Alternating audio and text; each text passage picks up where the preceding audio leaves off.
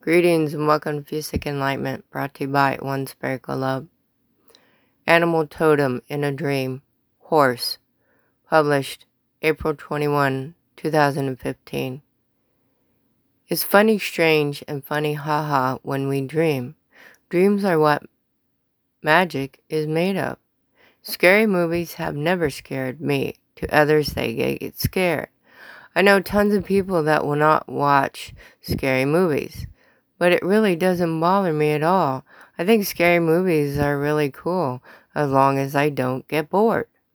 Dreams are the same as scary movies. If you find in your daily walking life you get scared a lot or are afraid a lot, well, that is living in the land of fear. That interpretation comes out in your dreams. I don't have scary dreams. I just took a cat nap. Cat naps are like 10 minutes. Then you get your second wind, so to speak. I had a dream in those 10 minutes. Pretty normal stuff, actually. I dreamed of a brown horse with white legs laying in a meadow. The horse was laying peacefully and its legs tucked close to itself, and its head was looking towards me. The grass was green, but it was flickering with glowing blue lights.